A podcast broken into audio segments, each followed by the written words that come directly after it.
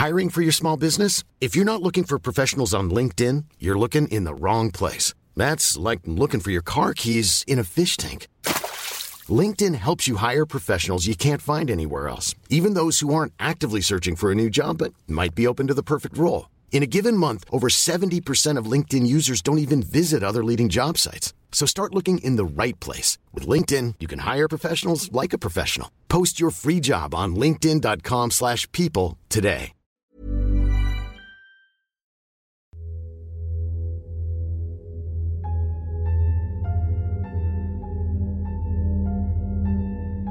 Magandang gabi po sa lahat ng bumubuo ng kwentong takip silim at sa inyo po, Sir Jupiter. Ako po ay laging nakasubaybay sa channel ninyo dahil ang inyong mga kwento ang nagbibigay antok sa akin sa tuwing ako ay matutulog. Ito rin ang nagtatanggal ng stress ko sa trabaho. Nagbabaka sakali rin po akong maitampok ang kwento namin ng best friend kong itatago ko sa pangalang Mirna. Ako po pala si Ali. Mag-best friend kami ni Mirna simula elementarya hanggang high school. Ako po ay tuksuhin dahil sa kasarian ko. Pinagtatawanan nila ako at minsan ay sinasaktan pa dahil sa pagiging bakla ko. Para bang dahil sa aking kasarian ay isa akong dumi sa lipunan na pilit nilang binubura. Masakit po at madalas ay bumababa ang tingin ko sa sarili ko dahil sa pambubuli nila sa akin. Natatanong ko pa ang sarili ko na, kasalanan bang maging bakla? Bawal ba ang maging bakla sa mundong ito? Pero mula nang maging matalik kong kaibigan si Mirna, siya ang nagiging tagapagtanggol ko sa lahat ng mga nambubuli sa akin. Doon ko nalaman na hindi naman pala lahat ng tao ay ayaw sa mga baklang katulad ko. Meron pa rin naman palang tanggap ako at ang aking pagkatao. Para po siyang si Cardo na handang sumabak sa gyera, maipagtanggol lang ako. Dahil naging malapit siya sa akin, tinanggap na rin siya ng buong pamilya ko. Itinuring siyang parang anak ng magulang ko. Pero ang masayang pagkakaibigan at pagsasama namin ay naputol ng magdesisyon ang kanyang mga magulang na tumira sila sa probinsya. Doon na siya pinag-aral ng kolehiyo sa Zamboanga. Sobrang lungkot ko na para akong namatayan nang magkahiwalay kami. Pero kalaunan ay natanggap na rin namin ang sitwasyon. Ang tanging komunikasyon na mayroon kami ay pagte-text at tawag. Noong mga panahon po kasing yun, hindi pa uso ang social media. Lumipas ang ilang taon. Naging abala kami sa kanya-kanyang buhay dahil mas itinoon namin ang atensyon sa pag-aaral hanggang sa nakapagtapos ako sa kolehiyo. Taong 2018, biglang tumawag sa akin si Mirna para ibalita na luluwas daw siya ng Maynila. Sobrang natuwa ako at napatalon pa dahil sa kasabikan na makita ang matalik kong kaibigan. 24 ng Mayo, taong 2018, nang kami ay magkita. Niyakap ko siya ng mahigpit, hinalikan sa pisngi, at panay ang kwento ko sa kanya tungkol sa mga nangyari sa buhay ko habang kami ay patungo sa staycation na inarkilahan namin. Dahil nga sabik kami na makasama ang isa't isa, walang minuto na hindi ako nagkikwento. Pero nagtataka ako, Sir Jupiter, dahil pakiramdam ko ay may nagbago sa kanya. Simula kasi nang sunduin ko ay hindi na siya nagsasalita. Nakikinig lang siya sa akin. Tango, iling at ngiti lang ang sagot niya sa akin. Pero iniisip ko na baka pagod lang sa biyahe kaya sinabihan ko siyang magpahinga muna pagdating namin sa hotel. Dahil na rin sa pagod ko sa biyahe, nakatulog ako pagdating namin sa hotel. Naalimpungatan lang ako nang makarinig ako na may umiiyak. Pagdilat ko, pinakinggan ko pa kung saan ito nanggagaling. Hanggang sa malaman kong nagmumula ang iyak sa banyo. 3:00 na ng hapon nang mangyari yun dahil tiningnan ko ang oras sa suot kong relo. Kaagad akong pumunta sa banyo dahil sobra akong nag-aalala sa kanya. Tinanong ko siya kung ano ang nangyayari at bakit siya umiiyak. Tumingin siya sa akin, namugto ang mata. Tumutulo pa ang kanyang luha. Hindi siya sumagot sa tanong ko. Bigla na lang niya akong niyakap. Naisip ko na baka hindi pa niya handang sabihin sa akin ang problema niya. Kaya inaya ko na lang siya na magkape at kumain sa labas. Mula nang dumating kami sa cafe, napansin ko na pinagtitinginan na kami ng mga tao.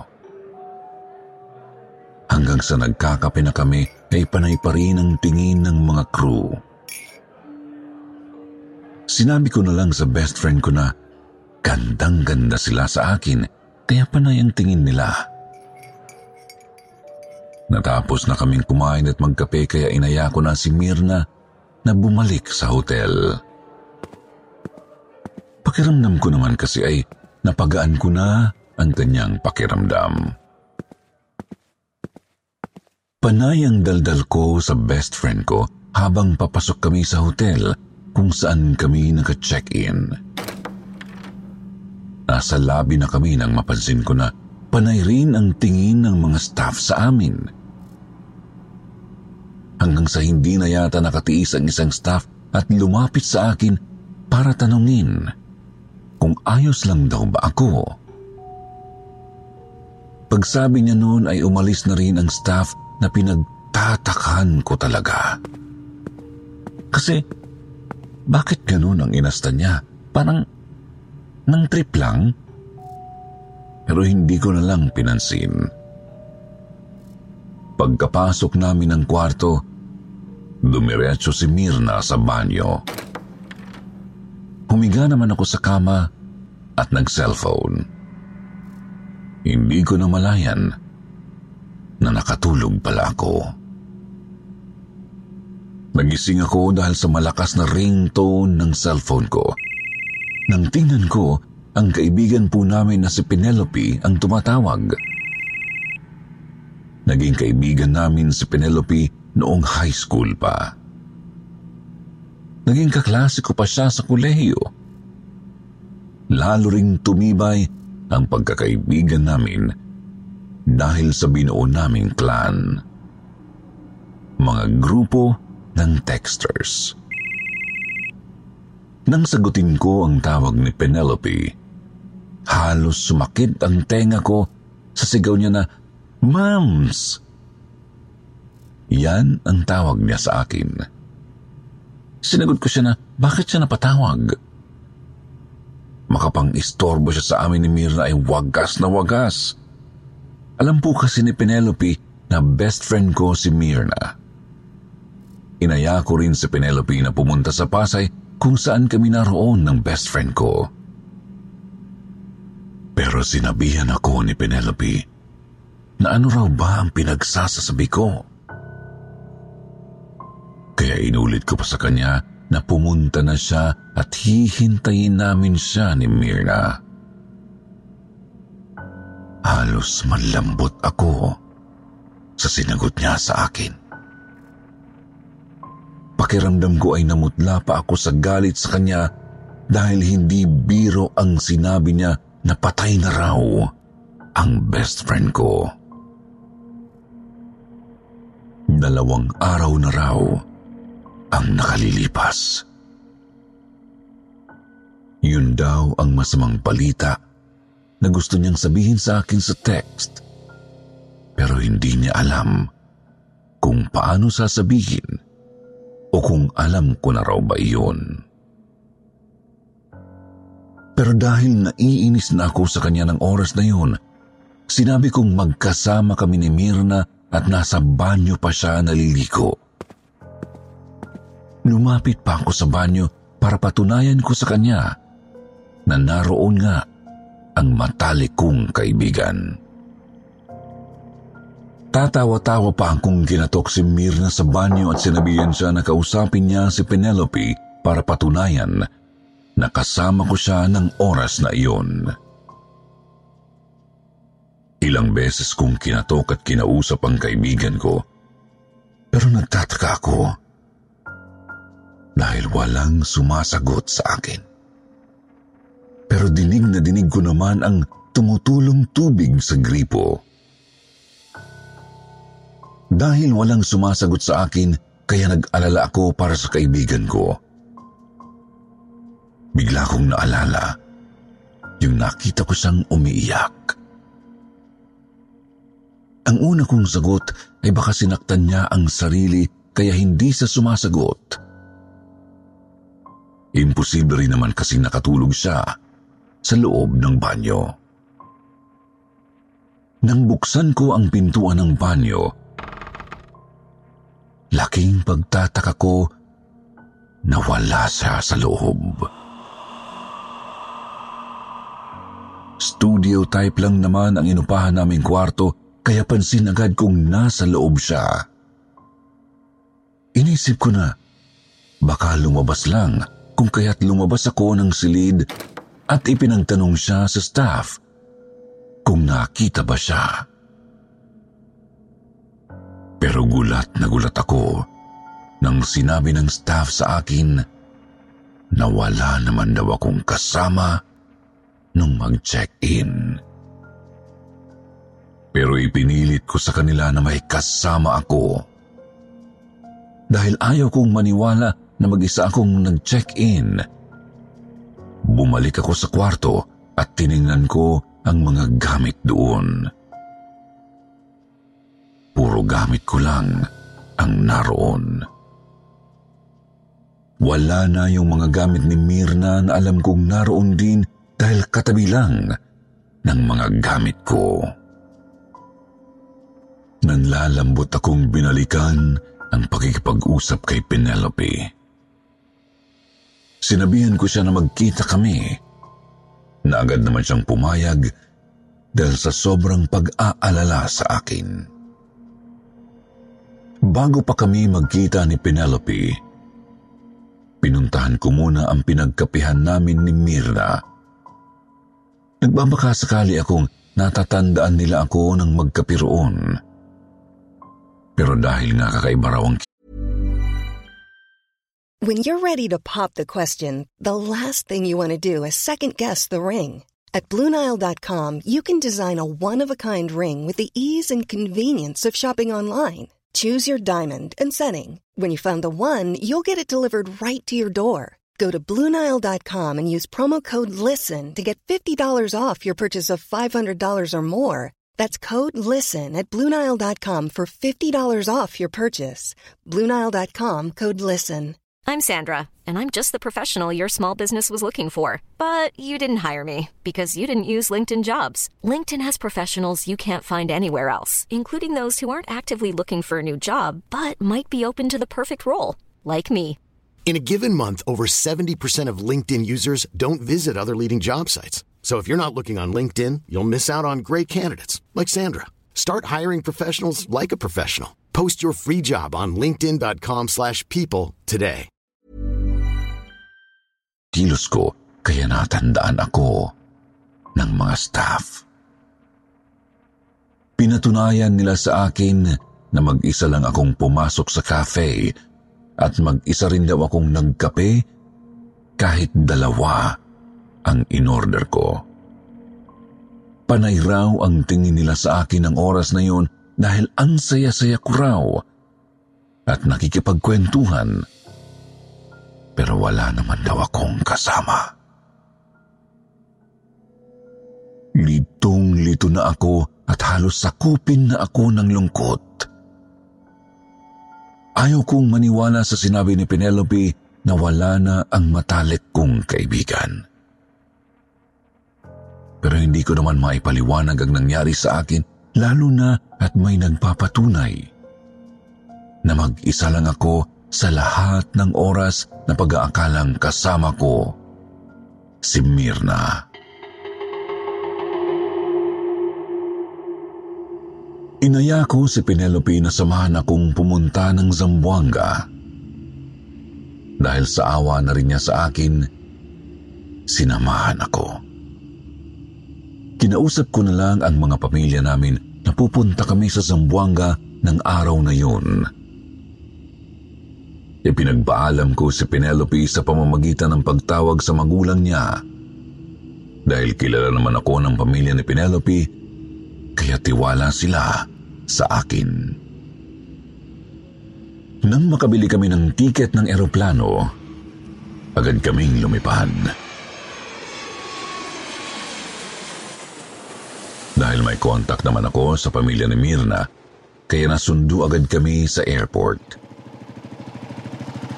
Panay ang sabi sa akin ng tiyuhin niya na sumundo sa amin na tinatawagan daw nila ako. Pero hindi raw ako sumasagot ng tawag. Grabe ang pagtataka ko dahil wala naman akong natatanggap na tawag, maliban kay Penelope. Pero nang tingnan ko ang aking cellphone, doon ko lang nakita ang napakaraming missed call ng pamilya ni Mirna. Pagdating namin sa bahay nila, halos mawalan ako ng lakas nang makita ko ang mga tao. May tolda, maraming upuan, mga bagay na nakikita sa isang lamay. Hindi ko na mapigil na pumatak ang luha ko. Pagkapasok ko sa sala kung saan naroon ang kabaong ng kaibigan ko, una kong nakita na may nakatayo sa ulunan ng kabaong. Nakita ko ang kaibigan ko. Hindi ako maaaring magkamali dahil siya talaga ang nakita kong nakatayo doon. Gusto ko pa sanang tanungin ang pamilya na kung paanong sasabihin nila na patay na ang kaibigan ko kung naroon siya at nakatayo. Halos hihimatayin ako. Napakapit lang ako kay Penelope. Nang tanungin ako ni Penelope kung ayos lang daw ba ako, hindi ko alam ang isasagot ko. Tiningnan ko ang larawan ni Mirna na nasa ibabaw ng kabaong. Siya talaga yun. Picture niya yung naroon. Pero nung tingnan ko uli ang nakatayo sa ulunan ng kabaong, wala na siya. Dali-dali akong lumapit sa kabaong para tingnan kung sino ba talaga ang nakahiga sa loob nun. Doon na ako magulgul. Dahil ang kaibigan ko talaga ang naroon. Nakahiga siya at parang napakalungkot ng kanyang mukha. Naramdaman ko ang pagyakap sa akin ni Tita, ang nanay ni Mirna. Nang may masmasan ako, saka ko tinanong si Tita kung ano ang ikinamatay ng kaibigan ko at bakit biglaan naman. Ang sagot sa akin ni Tita, natagpuan daw ni Tio Ronaldo ang katawan ni Mirna sa ilog. Tumatakbo si Tio Ronaldo habang dinatawag sila. Ang sabi raw nito ay nalunod si Mirna.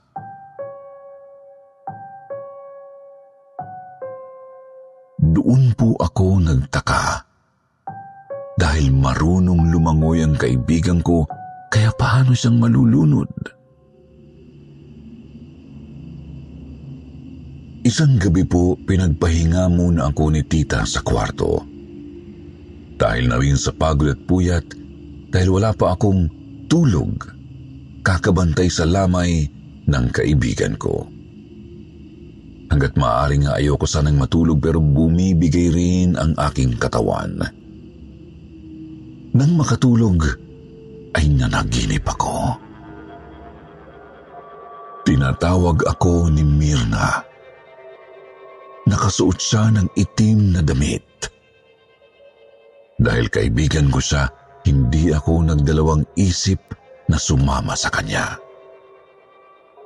Dinala niya ako sa ilog. Hindi na siya nagsasalita. Pagdating namin doon, may itinuturo siya sa akin, parang may gusto siyang sabihin. Dahil isip ko ng isip sa kung ano ang gusto niyang ipakita. Nagising akong pawis na pawis kahit nakatapat naman sa akin ang bentilador. Kinabukasan, nagpasama ako kay Penelope sa ilog kung saan sinasabi nila na natagpuan ang katawan ni Mirna na walang buhay.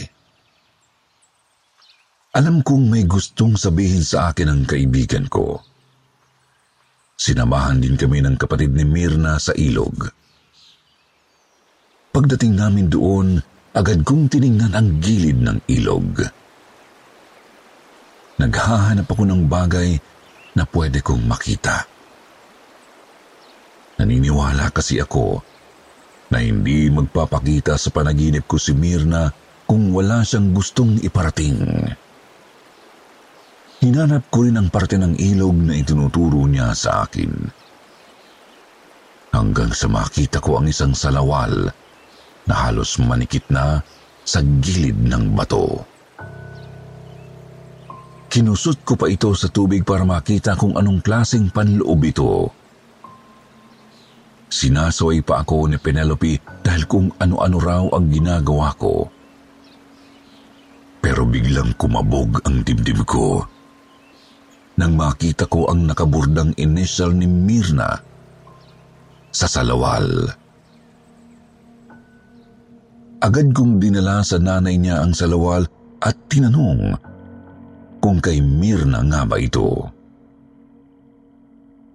Sinabi ni Tita na kay Mirna nga ang salawal na yun.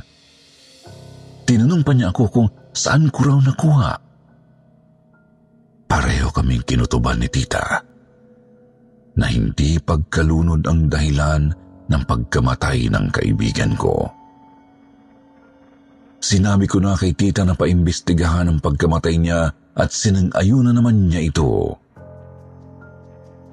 Matapos ang libing, saka ko tinanong kay Tita kung nasaan ang sinasabi nilang Ronaldo na siyang nakakita sa bangkay ni Mirna sa ilog.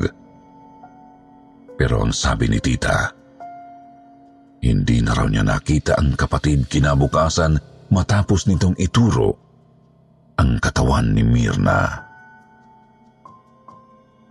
Lalo akong kinutuban ng hindi maganda sa taong yun. Nasa Maynila na ako at patuloy pa rin ang pangungumusta sa kaso ng kaibigan ko hanggang sa ibalita sa akin ni Tita ang mga lumabas sa investigasyon. At hindi nga po ako nagkamali. may penetration na nadetect sa ari ni Mirna at may trace din na nabugbog din siya sa tiyan at nakitaan din ng namuong dugo sa ulo niya. Hindi rin po nagtagal ang paggamit ng hustisya para sa kaibigan ko dahil ang mga ebidensya ay tumuturo kay Tio Ronaldo. Mayroon ding lumitaw na saksi na nagpatunay na talagang ang lalaking yun ang gumahasa at nakapatay sa matalik kong kaibigan. 5 araw matapos naming maipakulong ang taong pumatay kay Mirna, muli siyang nagpakita sa aking panaginip. Sa oras na yun, nakasuot na siya ng kulay puting damit.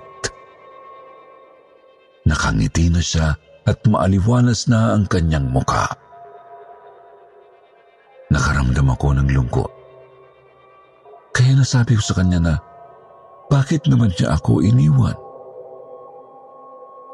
Nagulat ako dahil sa panaginip ko ay kinausap na niya ako at sinabing, dito lang ako, Bes. Hinding-hindi kita pababayaan. Babantayan kita. Salamat sa lahat at mag-iingat ka. Iingatan kita. Nasa punto ako ng pamamaalam sa kanya nang biglang may gumising sa akin. Pagdilat ko, pinakita ko si Mama. Sinabi niya na nasa sala raw si Penelope at binibisita raw ako.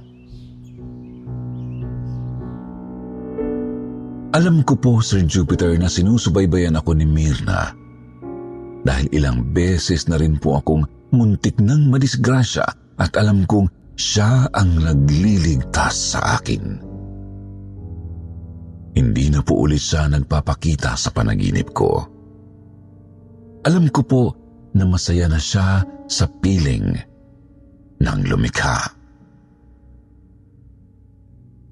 Sobra ang pasasalamat ko sa kanya dahil siya ang kaibigan na labis ang suporta sa akin. Siya rin ang nagsabi sa akin na magpakatotoo lang ako. Siya rin ang naging daan kaya natanggap ako ng pamilya ko at ang aking pagiging isang bakla. Masaya na rin ako dahil nawala man si Mirna sa akin, may Penelope pa rin akong naging matalik ko ring kaibigan mula noon. Hanggang dito na lang po, Sir Jupiter. Maraming salamat po sa pagkakapili ng aking kwento. God bless po sa inyong lahat.